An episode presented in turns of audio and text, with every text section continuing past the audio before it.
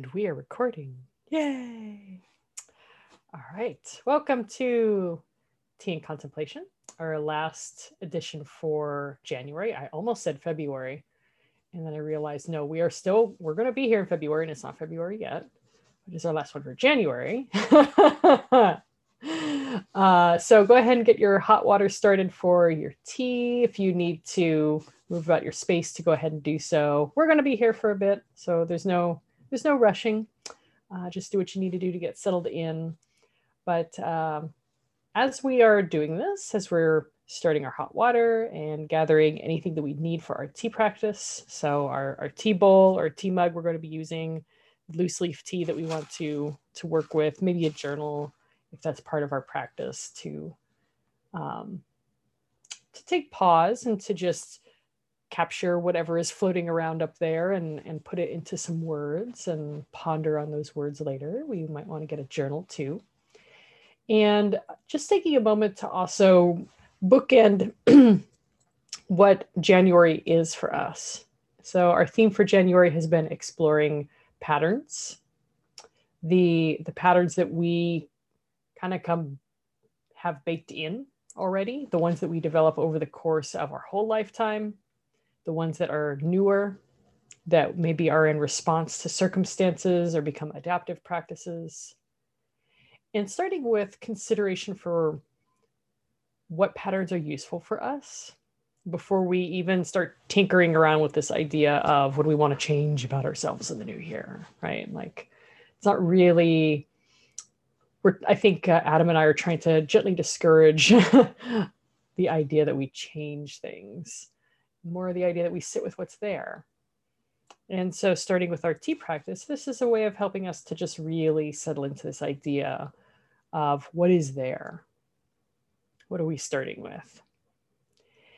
And so, whenever we have what we need, everything gathered up, our hot water ready to go, whoop, start the hot water. Let's just first take a moment to arrive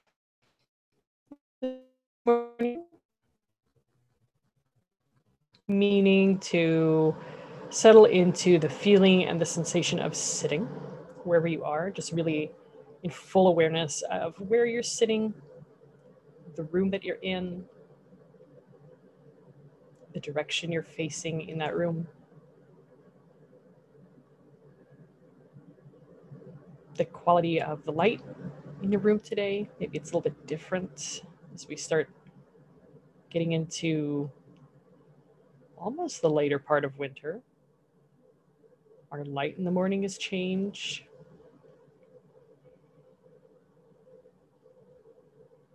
Maybe the smells in the air are different.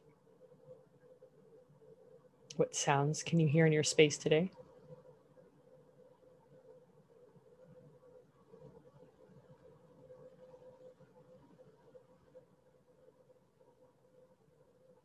What do you feel beneath you as you notice yourself sitting on your cushion? Really observing the points of the body that are supported. Like really noticing like what points are actually touching something else.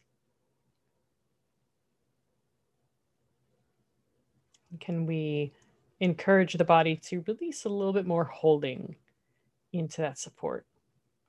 There's an amount of effort that the bones and the muscles are doing to keep us upright. And then there is also an amount of effort that is just tension. It's just habit, pattern. So can we release a little bit? And just noticing the effect on settling into the weight, into the gravity of where we're sitting maybe how that feels to just let a little bit go.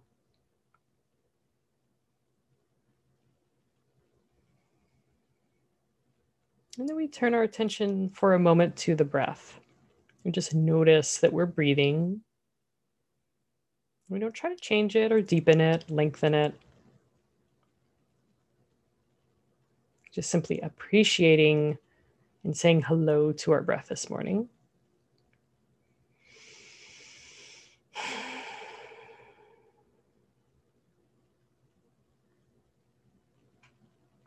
Noticing the feeling and the texture of our breathing this morning.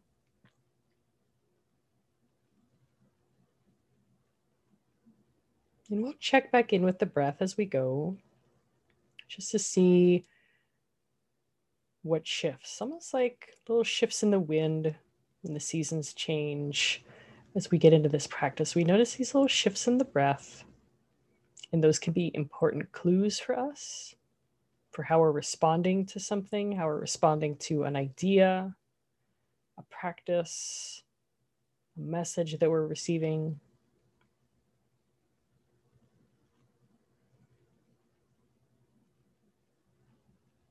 You know, we hear something that sounds like it could be helpful information.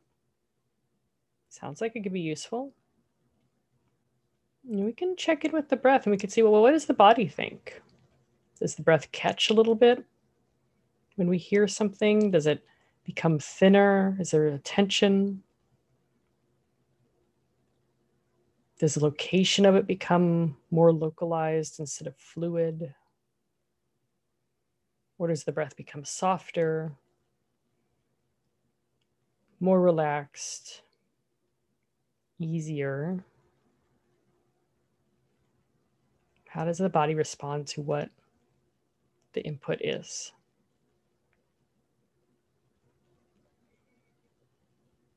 So just sit here for another moment or so before we transition to our tea and just notice what is what is your body telling you this morning through your breath? How are you feeling right now?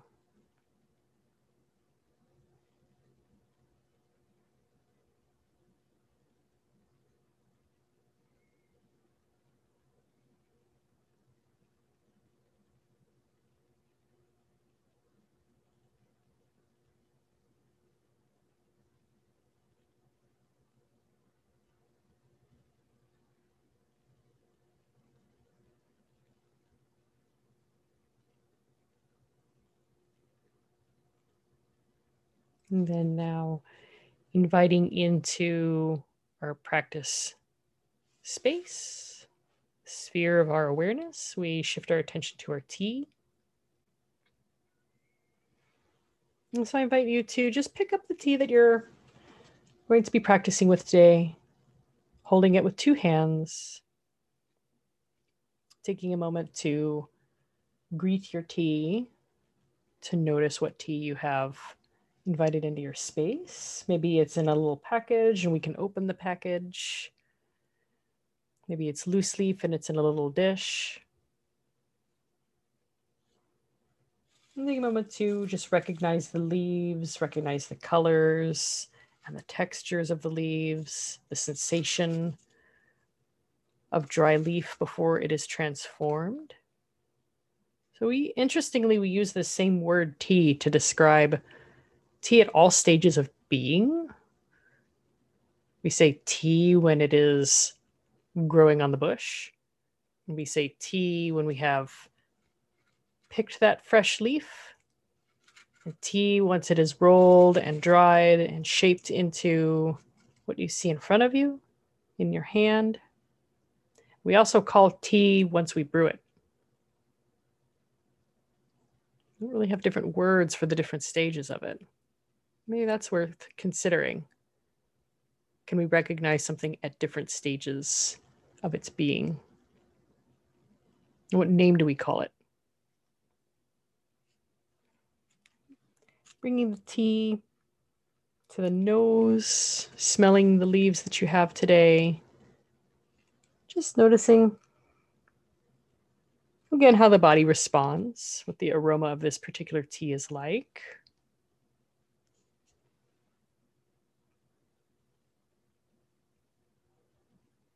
And if any expectation comes up, perhaps as we smell this tea, what we think it's going to be like, what areas in the body light up when we smell this tea? Where do we notice it?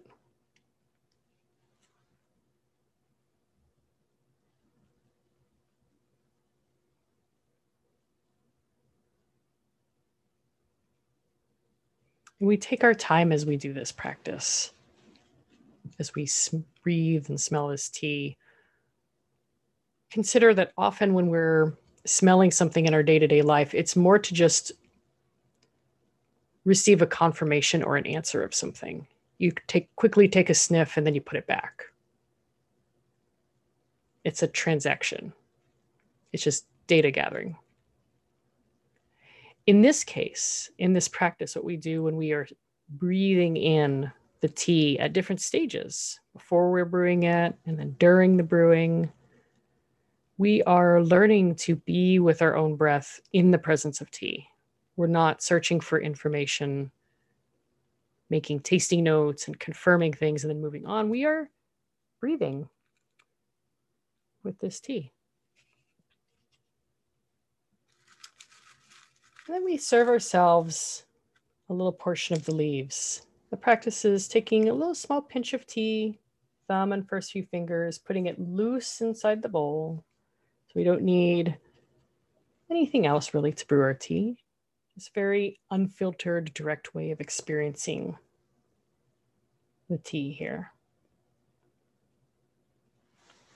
And then if our hot water is ready, we can get our kettle taking a moment to just move in a relaxed way in our space to get our hot water. And slowly adding water over the leaves. So moving as slow as we can, depending on your kettle shape, the shape of the spout. You need to hold it in a certain way so as to add the water slowly over the tea. Enjoying the sound of this, the visual of how the leaves move as you add water.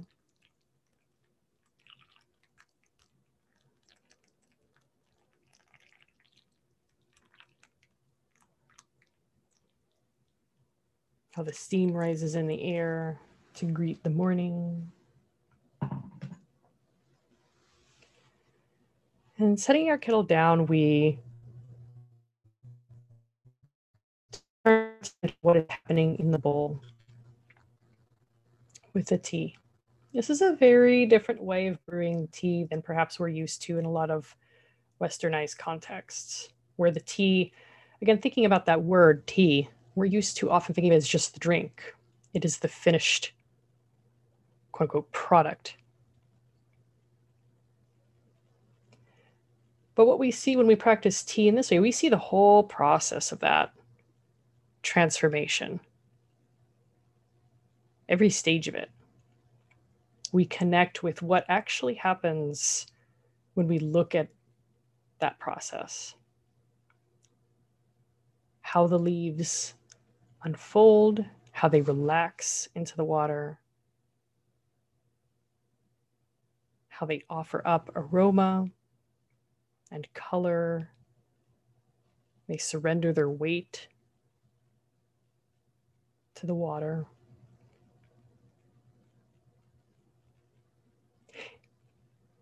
And there's an interesting phenomenon in that the tea is changing in front of us, and yet it is also remaining the same.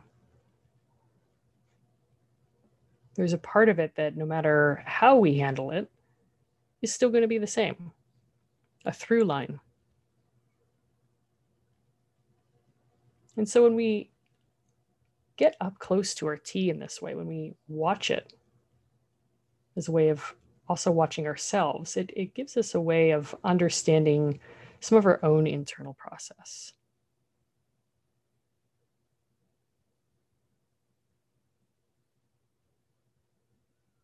If the tea bowl is a comfortable temperature, we can lift the bowl and bring it again to the nose, just like we did with the dry tea. And we can breathe. Breathing the tea, the aroma, and the warmth of it. And just noticing here, how is it different? How is it changed?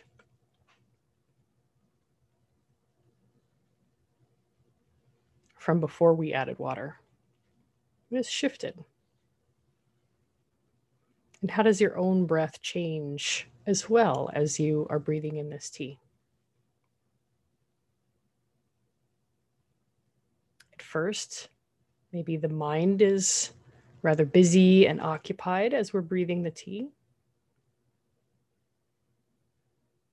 Thoughts like trying to name what we're experiencing, relate it to something. Maybe we're remembering things. It's all that surface activity, all that steam on the surface. And as we stay with it a little bit longer, maybe things can quiet a little bit.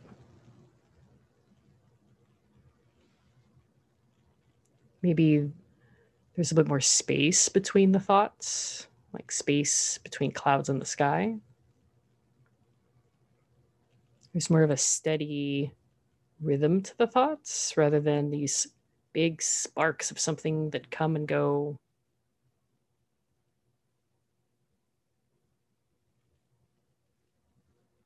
Just taking a moment here. Maybe it, it can also be helpful to add a count. Sometimes counting can help settle the mind. So we can stay with the breath here with our leaves to the count of 10. So one inhale and one exhale, that counts as one. And then inhale, exhale, two. And just try staying with the breath for the count of 10 with your tea and see what happens. And if you lose your count, that's okay because it's actually not about the numbers. This isn't math class. Just breathing.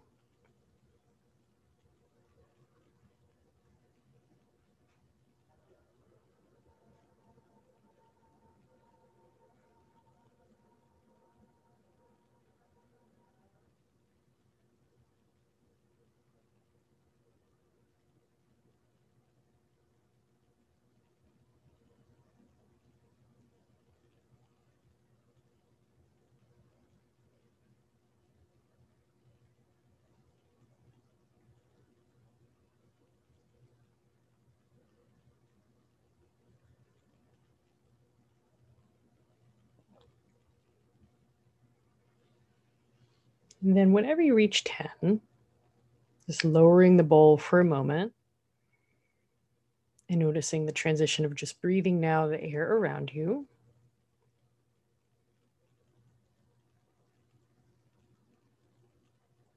A change that probably happens quite a bit throughout the day, differences in the air around us that we don't really notice unless we slow the process down. What is similar about the two and what is different?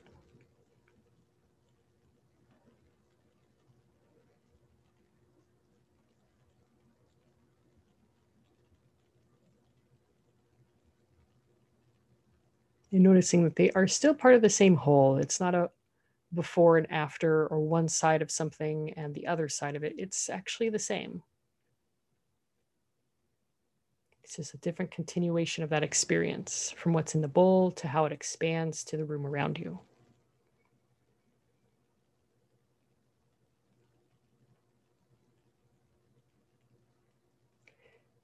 And if the tea seems like it's an okay temperature to take a sip from, we can take a sip from our bowl here.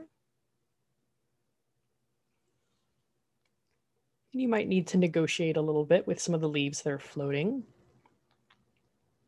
It's also part of the practice. The newness of drinking fully loose tea, unfiltered, getting your nose up on leaf. It's a very different experience.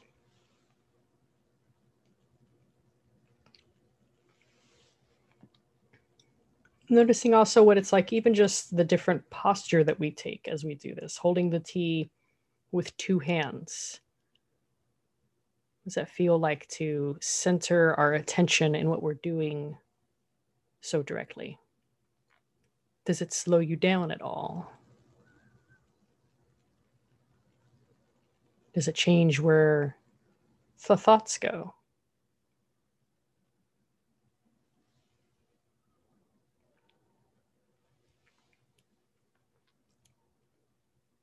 And taking just a sip or so of tea at a time and then lowering the bowl and just pausing to notice. What does each sip of tea feel like? The sensory impact that that makes. So the taste buds, in the nose, internal feeling of temperature and texture and weight, just noticing how we feel that.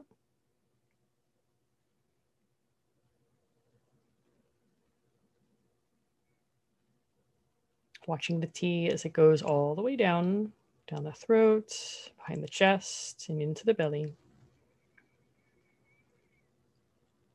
And noticing if, as we're drinking our tea, are we holding our breath? Are we holding our breath and waiting for something to happen? Because there's not like a magic thing that happens. Spoiler alert. It is just drinking tea. That's the practice. So check back in with your breath. Is it still moving and where is it moving?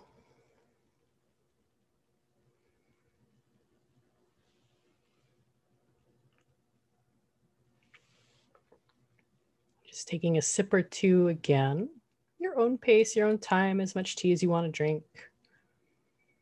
And then pausing after each sip to just feel inside. And there's going to be a whole lot that you might notice that feels pretty much the same.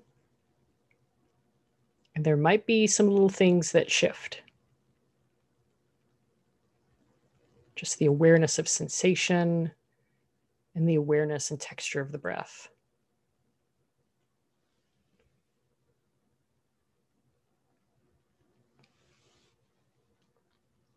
And we can consider for ourselves is that little shift is it does it feel like it's something that's mostly around the edges? Just a little bit of softness and feathering and blending. Or is it perhaps feel something a little bit more central? It almost be like a foundational sense of awareness context for something So, this work of stabilizing and observing changes in our pattern. It could be like little parts of the pattern, little weaves, little knots, or it could be a whole new arrangement of something. And so, tea as a physical practice helps bring awareness to what some of that might feel like. And as we shift into our contemplation for today's session. I invite you to keep coming back to your tea as we're sitting and talking. You could drink more of the same bowl. You could add fresh water to the leaves and see what else comes up to the surface today.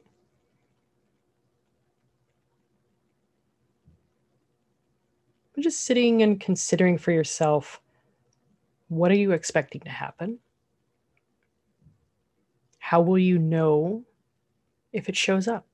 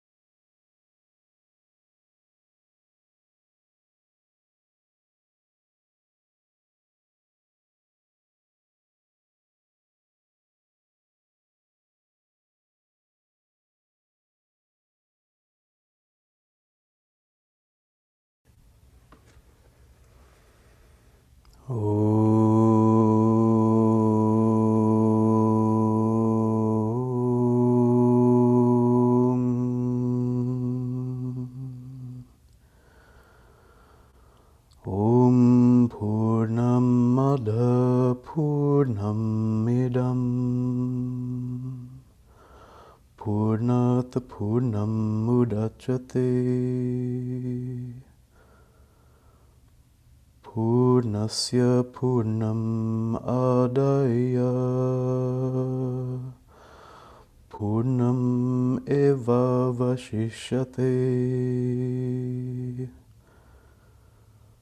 Om Shanti Shanti Shanti.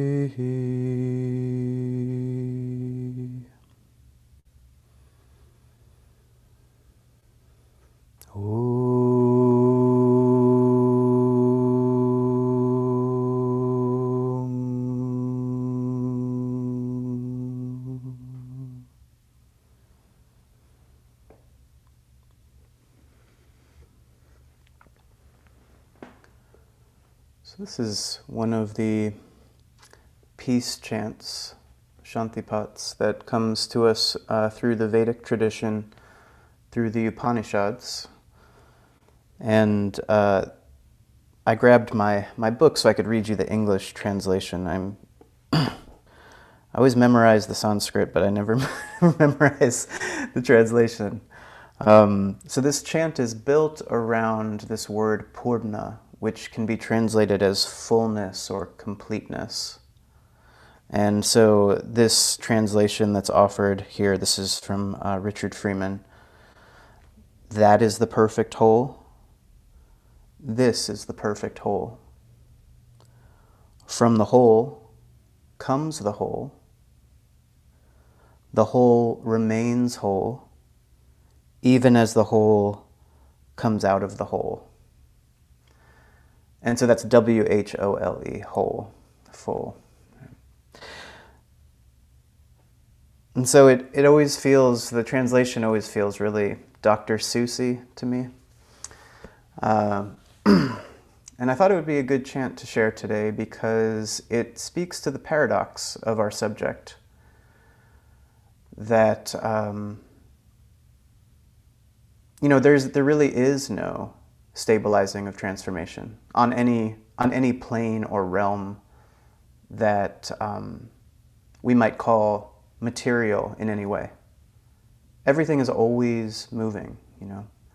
The things that appear not to be moving are simply moving at speeds that we cannot perceive. Stones and trees, they're just, they're just transforming at slower paces.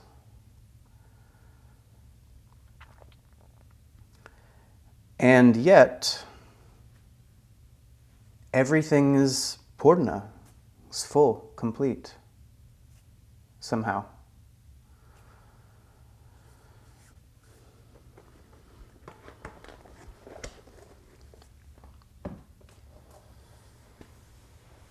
Sue said this isn't math class, but I think it might be actually. This might be math class.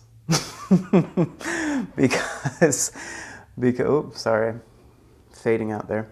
Um, because if we look at, you know, where we are, our given condition, where, what happened to bring us here, and then we start to look at where we're going, there is like a lot of there's so many calculations on one level you know when you really start to like unwind and disentangle different elements and impacts conditions contexts desires intentions obstacles oppressions repressions it's like this is complex stuff and I think it's probably more processing power than, than my brain certainly has to try to project too far into the future. And I often find that when I am struggling, when I feel, when I feel within myself as though I am suffering um, in ways that don't seem directly related to an external force, when I just show up in my life having a bad day. Uh, a lot of that has to do with a prior projection being in conflict with, with how I perceive myself, you know, where, where I ended up. It's like, oh, was the math off? Did I have the angle wrong? One of my teachers, a really brilliant uh, woman named Elesa Commerse, has spoken about, you know, I was, I was in session with her and uh, she asked us all to come up with, you know, Susan, you might have been in this session. It's like she asked us all to come up with uh, what are what are the things that we need? What's our what's our menu? Like what are the things that we need to feel great on any given day? Like what does it require? Or in just in life in general. She asked us to like make a list, you know. And uh, she shared that actually the thing that she most needs, and I hope I'm remembering this correctly. Uh, this is how this is how it's showing up in my mind. Maybe I should clarify. These are not this is not a direct quote from Melissa. Um, the thing that that she most needs is, or that she she most desires, is the ability to just kind of surf and to navigate what is arising in the present moment, to make decisions organically, um, to be mindful of all of these conditions, and that this is actually what brings her joy. This, this like dynamic flexibility. And I thought, huh, maybe I need to throw out my, my list. It's just like maybe tear up all the things that I needed. It's like this elaborate elaborate list of things. and you know, I think that there's a lot of wisdom to that approach. That you know, the the intentions that we create are held lightly, held lightly, lightly, lightly, or perhaps the intentions, you know, are deeper roots, but the expectations, the calculations are things we hold lightly. You know,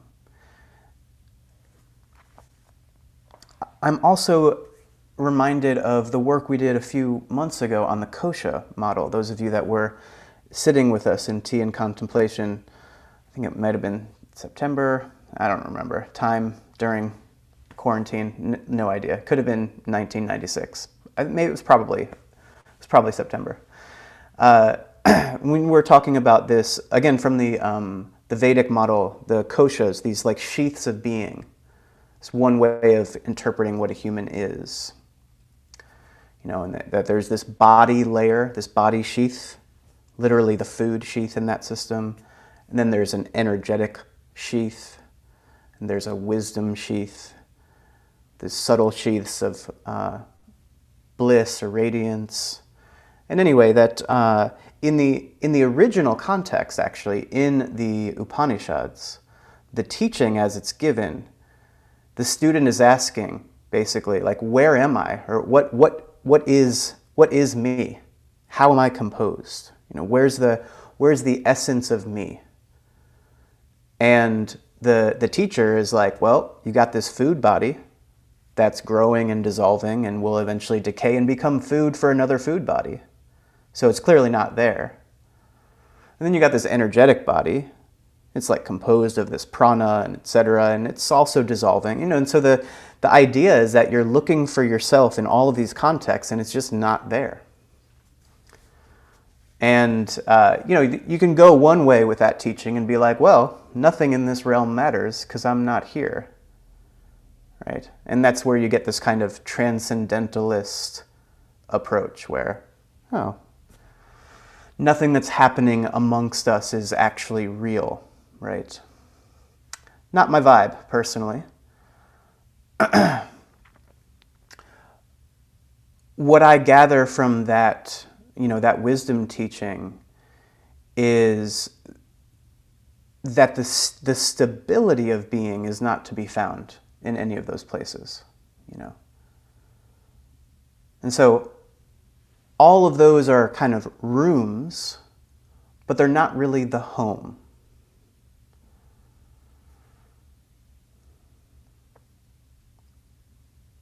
And so I think when we look at like how do we stabilize, whatever that might mean, I think a lot about this idea of like how can I feel at home in the context that I'm in right now. You know.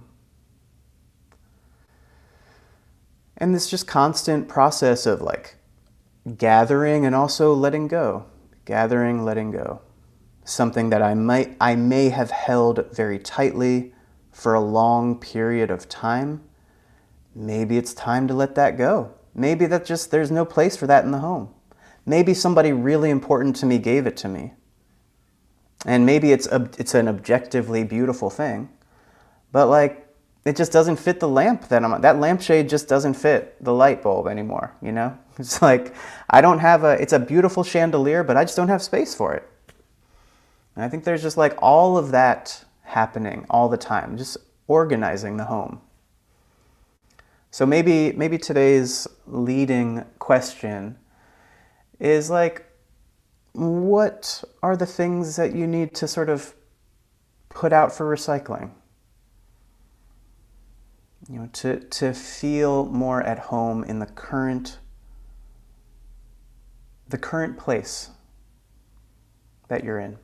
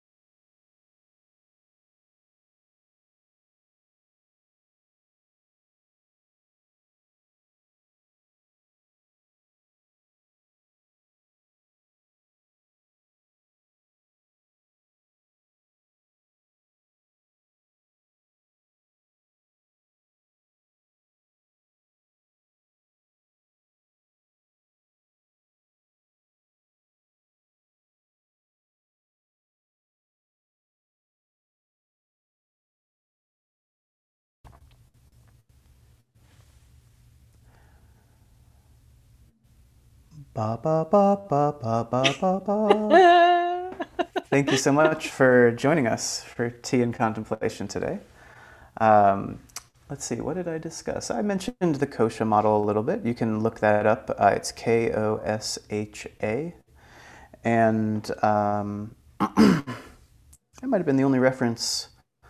Uh, Elesa, of course, I, I, mentioned one of my one of my beloved teachers, Elesa Commerse. That's E L E S A C O M M E R S E. Uh, if you're listening to this in real time, she has actually just begun a year long, um, once monthly study in the topics of anti racism and mindfulness. And uh, I just did the first session. It's amazing. There's room for a few more folks. Uh, so if you're interested in that, you can, you can reach out to me. Um, my uh, email address recently updated is New info. email address. it's info as in information. Info at adamgrossi.com. A D A M G R O S S I.com. I made the switch specifically because I'm so tired of saying adam at adamgrossi.com. It's been driving me crazy, and now I'm info. Over to you, Sooz.